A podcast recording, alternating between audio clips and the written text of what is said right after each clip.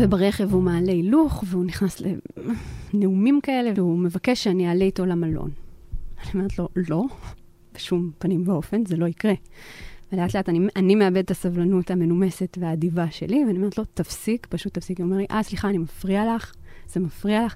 כן, בבקשה תפסיק. זה מאוד מפריע לי, ואני כבר עם דמעות בעיניים. הוא אומר, אוקיי, ואז הוא ממשיך.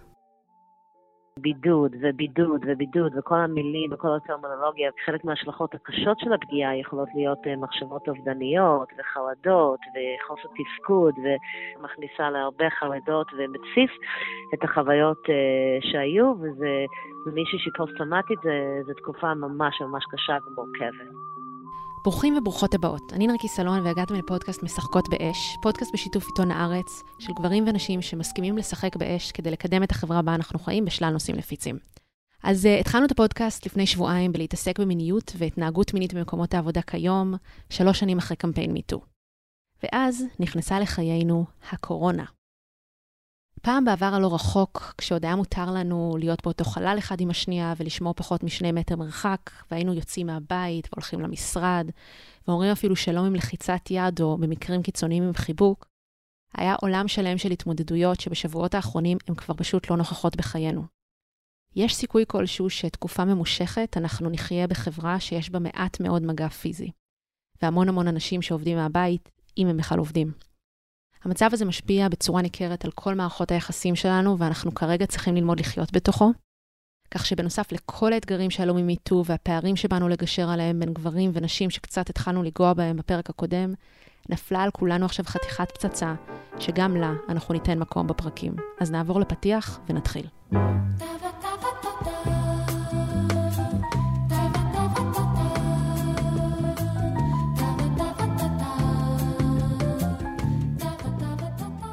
בפרק הזה אנחנו נדבר על תקיפות מיניות. דרך הסיפורים של שתי נשים אנחנו נשמע על שני עולמות שונים. העולם שלפני מיטו והעולם שמאז הקורונה. נתחיל בעולם שלפני מיטו. נמצאת איתנו דבורה אלחדד ארושס, שחקנית, יוצרת ויזמת. לפני עשר שנים שהיא הייתה סטודנטית, היא לקחה חלק בהתמחות שבה היא ליוותה איש חשוב מאוד, בכנס חשוב מאוד, והמפגש איתו שינה את חייה. הסיפור שלי הוא באמת כשהייתי סטודנטית, הייתי בת 20, 21, משהו כזה, ונקלעתי למסגרת מקצועית כזאת סביב אה, כנס מאוד חשוב שהתרחש פעם בשנה, והיו צריכים סטודנטים וסטודנטיות שיבואו לעבוד בחינם, ללוות את ה-VIPs שמשוחחים ושככה מופיעים בכנס. מבחינתי זאת הייתה הזדמנות, הייתי סטודנטית לתולדות האומנות, פסיכולוגיה, עולם הרוח, והצמידו לי איש מאוד מאוד מפורסם מחו"ל, שהוא uh, מאוד uh, ידוע, שמאוד הערכתי, שהספרים שלו נמצאים בבית של ההורים שלי, בבית של סבא וסבתא שלי. מאוד שמחתי שהצמידו לי אותו. זה מדהים כמה קשה לי עדיין לדבר על זה, ואני כאילו ממש לא... עברו עשר שנים ואני מאוד... Uh, אחרי זה, אני כבר ב... אבל כל פעם שאני מספרת את זה, זה ממש תופס אותי אמרו לי בהתחלה, הוא פלרטטן, אמרתי, הכל טוב. המילה פלרטטן לא, לא אומרת שום דבר, לא אמרה שום דבר אה, מסוכן מבחינתי, ובאתי ממש בלב פתוח. מפרספקטיבה שלי היום, כאישה מודעת ופמיניסטית, כל העולם הזה של סטודנטים, בעיקר סטודנטיות צעירות, שצריכות ללוות אנשים, VIPs, מאוד עוצמתיים בעולם, זה כר פורה למה שמתרחש במה, בסיפור שלי, אבל אז כמובן לא ידעתי את זה ולא הייתה לי שום מודעות לדבר הזה. ומיד כשנכנסנו לרכב, עם הנהג הפרטי שלו, כי הוא התעקש שזה יהיה תנאים אה, מאוד אה, מסוימים שלו, אבל שום דבר מאוד דרמטי. כשאני נאיבית לחלוטין, לחלוטין, התחתנתי בדיוק אז, בחורה דתייה תמימה. כשהגענו, הוא היה מאוד נרגן כזה, והוא מאוד כעס, שהזמינו אותו מוקדם מדי, כי זה נורא לא אופנתי להגיע מוקדם, והוא לא הכין את הדברים שהוא הולך להגיד, אז הוא ביקש שמהר מהר אני אלווה אותו למקום פרטי, שהוא יהיה לבד כדי לכתוב את הנאום שהוא צריך לשאת עוד פחות משעה. אני שוב שמה בקונטקסט, אנחנו היינו אמונים על האנשים האלה מאלף ועד תו. זאת אומרת, כל מה שהם צריכים, אנחנו לרשותם, אנחנו כאילו המקשרים ביניהם לבין המערך של הכנס. ואני לגמרי בסרט שמה שאני עושה סופר משמעותי, סופר חשוב, הבן אדם הזה סופר חשוב. היום אני צינית כלפי הדברים האלה, אבל אז הייתי לגמרי בזה שאוי ואבוי, הוא צריך חדר שקט. והוא היה צריך רדבול בלי סוכר, היא צריכה ללכת למלצר, להביא לו, אין רדבול, אז תשיג לי. כאילו, לגמרי בתוך זה. והוא מצא דרך שנגיע לחדר החשוך והריק והפרטי שבו הוא מתיישב לכתוב את הנאום, ואני מביאה לו את הרדבול ללא סוכר שהשיגו לו, ועוד תה משהו, ו... ושם הוא מתיישב, ואז צריך ללכת, לוחצים עליי שצריך לצאת, אז אני קוראת לו שנצא, ופתאום הוא מולי, תופס אותי, מצמיד אותי ימין למטה, גראבס מי כזה ומנסה לנשק אותי. אני מסתכלת לידיים שלי, הידיים שלי מולי, למטה, והן לא זזות. ומה שמוזר לי זה שאני אומרת, למה אתן לא זזות? ידיים, זוזו. למה הידיים שלי לא זזות? הן קפואות. זה מה שיש לי בבלק הזה. וכוח פיזי מאוד מאוד חזק שדוחף אותי. וזה רגע. אחרי הבלק אני זוכרת שיש טלפון, והבוסית שלי באותו אירוע על הקו, איפה את? נשיא המדינה מחכה לכם. איפה את? כאילו אני אשמה באיחור וכולי, ואני נכנסת לסרט ובאיזשהו מוד של, אוקיי, לא קרה כלום, אני צריכה עכשיו להביא אותו לפגישה הסופר חשובה. מחקתי פשוט את מה שקרה. אדוני, צריך ללכת, טה-טה-טה. מגיעים לפגישה ואני בשוק. ואני מרגישה שאני רוצה לבכות, אבל אני עוצרת את זה מן הסתם, ואני לא מבינה מה עבר עליי. בגדול, אין לי מילים לשים על מה שקרה. ואני פשוט יושבת שם בהלם. אבל ברור לי שצריך להמשיך לתפקד. אין לי שום מקום להביע משהו, לחשוב משהו, אני פשוט במין מוד הישרדותי של צריך להמשיך. מהפגישה עם uh, נשיא המדינה וכל מיני שועי עולם וראשי ממשלות, ממשיכים לנאום שלו, דברי הפתיחה, ואז הוא מדבר. וזה גם רגע שאני, שנצרב לי, כי כל המסכים פתאום מלאים בפרצוף שלו. והוא מדבר על אתיקה, ההקשר הפוליטי וכולי. נגמר האירוע, הוא אומר, את צריכה לבוא איתי, נקפיץ אותך הביתה.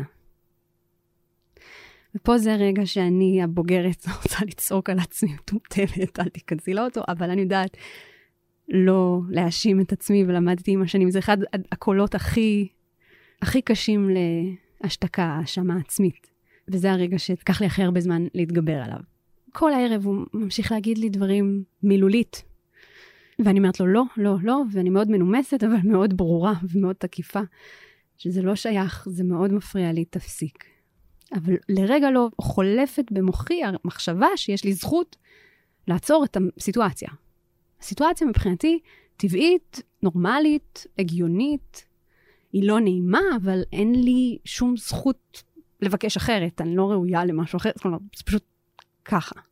אני עדיין במוד הישרדותי, אני עדיין לא קולטת מה קורה, אני נכנסת איתו לרכב.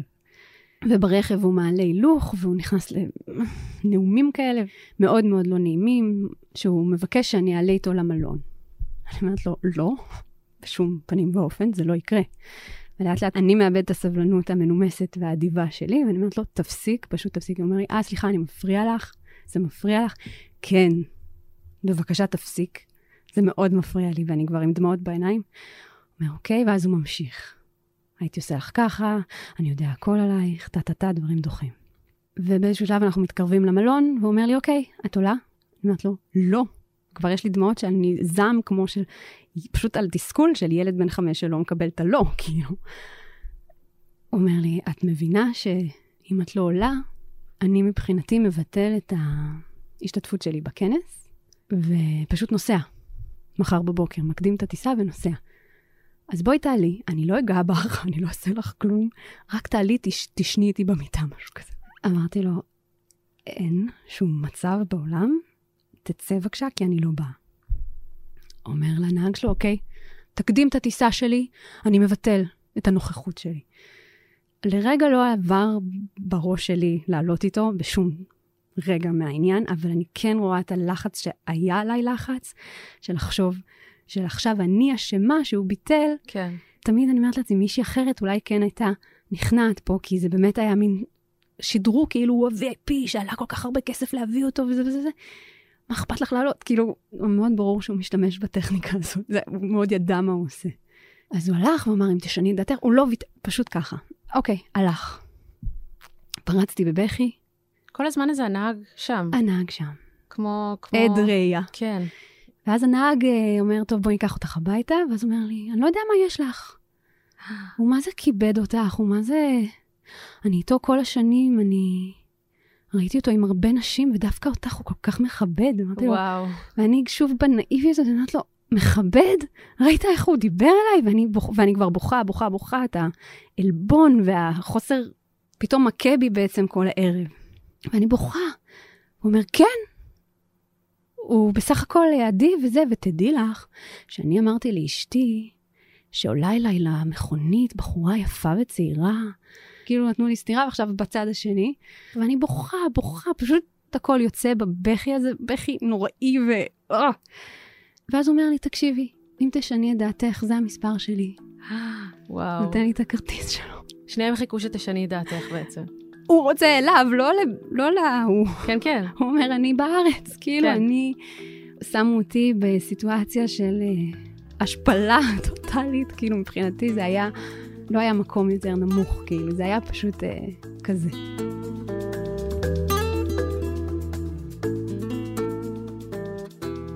ניגשתי בבוקר שאחרי זה לבוסית שלי, לאחראית עליי, ואמרתי לה, תקשיבי, הוא לא יגיע.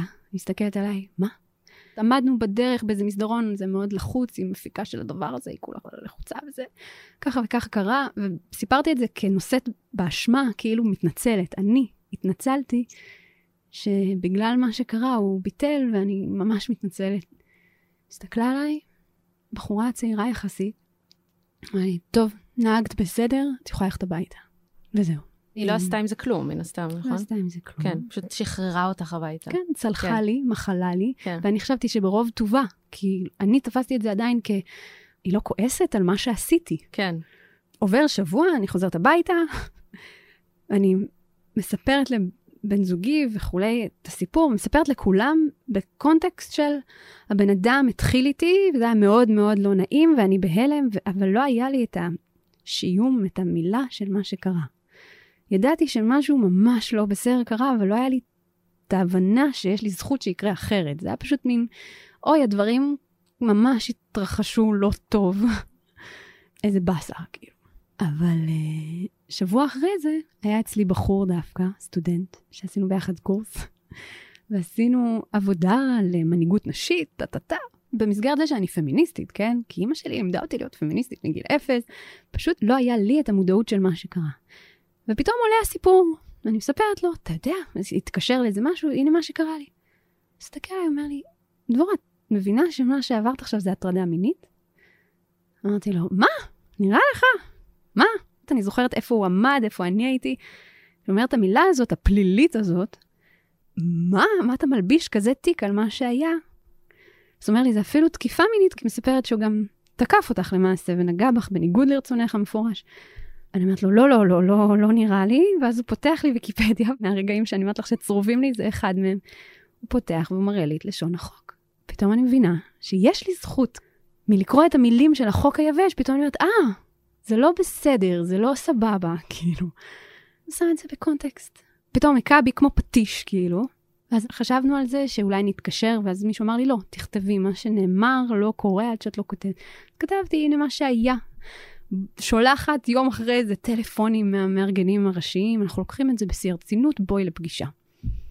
עדיין נאיבית וחסרת אה, זה, בטח הם ירצו לעזור. אני באה עם בן זוגי לפגישה, תשמעי, חמור מאוד מה שהיה פה. עכשיו, קשה לי מאוד להבין איך הדברים לא הגיעו עד שכתבתי את הדברים באימייל, אבל נניח. אנחנו לוקחים את זה במלוא הרצינות, אבל את חייבת להבין, זה המנכ"ל הגדול של הכנס. אני נורא רוצה להאמין לך, אבל אני לא יכול להאמין לך אם אין פה אותו שימסור את הגרסה שלו. את מבינה אותי, נכון? שאני נורא רוצה להאמין לך, אבל וזה גם רגע שנצרב, שאני אומרת לעצמי, מה זאת אומרת? למה שהוא לא יאמין? למה? אתה חושב שאני ממציאה? כאילו, ההלם הזה של, שוב, מתוך הנאיביות הבלתי נתפסת שלי, של על מה אתה מדבר? כאילו, למה שאני אבוא עד אליך, למשרד הרחוק והמרוחק שלך באוטובוס, כדי לספר לך משהו שלא היה, בכלל לא היה לי בראש האופציה שהוא יגיד לי דבר כזה, זה גם נצרב ואחר כך הופך למשמעותי בעשייה שלי ובאמונה שלי. אומר לי, כן, אם את uh, רוצה שבאמת uh, יעשה עם זה משהו, אני, אני איתך. אבל את צריכה לגשת למשטרה להגיש תלונה. אמרתי, אה, אוקיי. ומה המשטרה תעשה? כלומר, חוסר מודעות טוטאלית. תפתח חקירה, טה-טה-טה, אז אמרתי, אבל בן אדם מאוד מפורסם, זה, זה יכול להיות ממש, והזמן, זה יעמיד אותי. כן, זה עלייך, את עושה את שיקול דעתך. ביי, כאילו, נגמרה הפגישה. תודי. חשבנו על זה הרבה, אמרתי, אין מצב, אני לא נכנסת לדבר הזה. אני, א', אין לי כוחות, ב', זה לא הוגן מבחינתי שהשם שלי עכשיו יהיה צרוב בדבר הלא נעים הזה, אבל כל החיים עכשיו יעשו גוגל על השם שלי וזה מה שיעלה, לא בא לי. זה היה השיקולים שלי אז בגיל 22. וג' הוא בן אדם מאוד מאוד מאוד חזק בארץ שלו, בן אדם מאוד עוצמתי, מאוד מאוד מקושר, מאוד מגובה, מאוד עשיר, מאוד... לא בן אדם שאת רוצה להתעסק איתו כשאת חסרת... אה... הנחנו לזה. הדבר היחיד שאמרתי זה שאני מצפה שלא יזמינו אותו שוב, וזה כן נעשה. הוא ממשיך להתארח פה בארץ לכנסים מאוד מכובדים, מקבל הרבה כבוד. איך את uh, מרגישה היום שאת נמצאת uh, עשר שנים אחרי? זה מבחינתי סיפור שאני תמיד אומרת שהיה לי, אני הבת מזל, כי אני זאת שחטפתי את הבוקס הזה, אבל חטפתי אותו בתכלס, לא באמת קרה משהו נורא, ובאמת הייתי בכמעט הזה, ובאה, וב... חלילה הוא לא באמת פגע בי בצורה קשה. אבל מבחינתי הבוקס הזה היה בוקס יותר תודעתי. הרגע הזה שהוא הפעיל עליי את הכוח שלו, המשקל שלו שאני זוכרת ברגע הזה שצרוב הידיים שלי שקפואות, הפך בשבילי לאיזושהי הבנה עמוקה על מה זה להיות אישה בעולם שלנו היום, על יחסי כוחות. ואחר כך הטיפול של הממסד גם המחיש בזעיר אנפין קצת מה שקורה במקרים היותר חמורים. אבל להיות שם ולחוות את זה בגוף ראשון, עזר לי ועוזר לי עד היום להבין את זה בגוף, לדעת את זה. די מהר אחרי זה, נראה לי באותה שנה, ממש התגייסתי לנושא הזה של uh, זכויות נשים, של פמיניזם, של uh, עשייה למען נשים. פתחתי קהילה ב-2012, ממש שנה אחרי זה. קהילה בפייסבוק, אני פמיניסטית דתייה וגם לי אין חוש הומור. שבערך שנתיים או שלוש אחרי זה גם הציפו את כל הנושא של uh, הטרדה, תקיפה מינית ואונס במגזר הדתי בעיקר. זה היה קצת לפני מיטו, אבל צמחתי מזה, ושגם הצמחתי אחרות, ושכמעט אני שמחה שזה קרה. ובעיקר אני חושבת שזה סיפור על איך הדברים השתנו, כי זה קרה ב-2011, והנה אנחנו עשר שנים אחרי, אני מקווה שהחוסר אה, מודעות כבר לא היה יכול להתרחש, אני מקווה. אני חושבת שזאת השליחות שלנו בעצם. מיטו זה רק שם קצת כזה נה נה נה נה נה, אבל באמת של מה שקורה פה זה איזשהו גל של מודעות ממקום חדש, ממקום מאוד מאוד חזק של הדורות הצעירים של אנשים, בגיבוי הדורות היותר ותיקים, של די, לא יהיה, לא. אז אני חושבת שיש שלושה צעדים. הראשון, אני קוראת לו התפכחות. אני חושבת שזה משהו שהרבה הזדהו איתו, הרבה נשים, בטח גם גברים יכולים להזדהות איתו. יש שוויון ואנחנו בעולם המערבי ונשים יכולות הכל על הנייר. בשטח המצב מאוד מאוד רחוק מזה, אבל הפער הזה לא מדובר, וחייב להיות הרגע הזה של, אה, התפכחות. ויש הרבה, רבים ורבות שנמצאים במצב של הכחשה. צריך uh, לדעת uh, שבמצב הזה אפשר להיות בו, אפשר להתווכח על העובדות ועל הרגשות וכולי, אבל אי אפשר לתקן מבחינתי. הנקודה השנייה היא choose your battles. הרבה פעמים אחרי שקורית ההתפכחות, יש נטייה, לפחות כמו אצלי, יאללה, מסתערים על ה... צריך לתקן את העולם. פתאום הבנת, אז את רוצה להפיץ את ה... ופה אני אומרת דווקא ממרומי uh, גילי, לאט. לא כל שוביניסט שאומר משהו שוביניסטי צריך עכשיו להפעיל אותך ולבזבז את זמנך למעשה את הזמן היקר שלך, את המשאבים היקרים שלך, בתגובה, בריאקציה אליו. להתרכז בלהוסיף אור, לעבוד עם נשים, כן תוך גינוי, זה אחד הדברים הכי חשובים בדבר הזה, זה להיות מאוד מפורשת נגד כל ביטוי של שנאת נשים. לשכוח, זה נראה לי אחד הדברים הכי חשובים, לשכוח את השריר הזה של להיות נחמדה וסולחת ומכילה, ואולי זה לא קרה והוא לא התכוון, ובעצם אני מבינה מאיפה זה בא. והצד השלישי, ואני חושבת שהוא המפתח, זה סולידריות נשית. אין שום דרך אחרת לתקן את העולם. אין קריאת תיגר יותר גדולה מאשר אישה לאישה. אני יכולה להילחם נגדם עד מחר ולהתיש את עצמי נגד מערכת, נגד תחנות רוח, שאין לי שום סיכוי. כי זה כזה, כי זאת מערכת, והיא ענקית, והיא היסטורית, והיא כבדה. אבל כשאת מסתכלת על אישה, אם זאת אישה בזנות, אם זאת אישה, אישה פחות פריבילגית ממך, ואת מושיטה ליד, ואת אומרת לה, אני מאמינה לך, אני כאן בשבילך, לא משנה מה, זה יפיל את החומות. הדבר הקטן הזה, האישה הקטנה הזאת שפתאום מרגישה שמישהי כן נותנת בה אמון, זה הסוד. אז איך סולידריות נשית יכולה לראות כיום בעולם שמתמודד עם הקורונה, ומה הקשר בינה לבין תקיפות מיניות? כיום אנחנו כמעט לא יוצאים מהבית, ומנחים אותנו להתכנס במשפחה ולשהות שם. אבל מה המשמעות עבור אלו שהבית עבורם אינו מקום בטוח? מה זה אומר עבור נפגעות תקיפה מינית להישאר בבידוד? על פי הערכות המשטרה, בתקופות של חופשים או בזמנים בהם אנשים נמצאים יותר בבית, יש עלייה משמעותית באירועים של אלימות במשפחה. שבוע שעבר רק היו שני מקרי רצח של נשים בישראל. נמצאת איתנו מרים שלר, מנכ"לית מרכזי הסיוע של נפגעות ונפגעי תקיפה מינית בתל אביב. את הרעיון ערכנו בטלפון, והיה מאוד מאתגר להשיג אותה בשל העומס שיש על המרכזים בתקופה האחרונה. קודם כל, אבל בואו נבין איך בכלל עובדים מרכזי סיוע. יש לנו uh, מגוון רחב של uh, פניות, יש לנו שלושה קווי חירום, קו לנשים, קו לגברים וקו לגברים דתיים וחרדים. מתקשרים אלינו נפגעות uh, שעברו כל סוג של פגיעה מינית, מהטרדה מינית מילולית, מעשים מגונים, אונס, גילוי עריות, אונס קבוצתי, מתקשרים אלינו הנפגעות ונפגעים עצמם, מתקשרות אלינו המון המון המון אימהות, הורים, בני בנות זוג, אה, מתקשרים אלינו אנשי מקצוע אה, כדי להתייעץ, ויש לנו אה, רק בתל אביב 10,700 פניות בשנה. בכל הארץ היו מעל 50 אלף פניות בשנה לכל המרכזים. אז איך זה עובד? מישהי מתקשרת אליכם, ואז מה קורה? כשמישהי מתקשרת, או מישהי מתקשר, מישהי מתקשרת לקו של אנשים או לגברים, אז אנחנו מציעות מגוון רחב של שירותים.